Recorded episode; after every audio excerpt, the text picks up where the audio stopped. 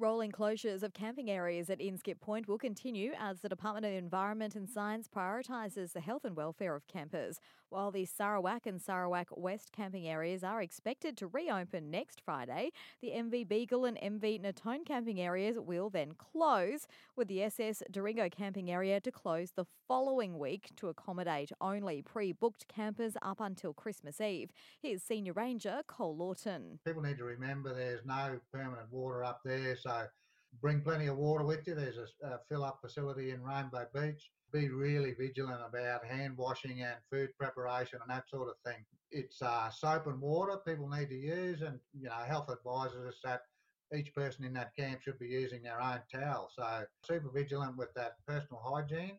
Fire crews couldn't save a home at Gympie early this morning. The blaze broke out at the home on Elbert Road shortly after 3:30, but was well alight by the time crews arrived. No one was home at the time. It's unclear what caused the blaze, but it isn't being treated as suspicious. The largest ever single donation to Wishlist has been made by locals Roy and Nola Thompson.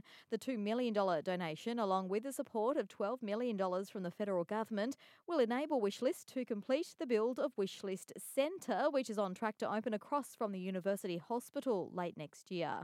And more than 190 athletes will compete in the Surf Life Saving Queensland Interbranch Championships this weekend at Maroochydore. Youth athletes will represent their branches in beach sprints, flags, board, swim, tow, and relays as a team and individually.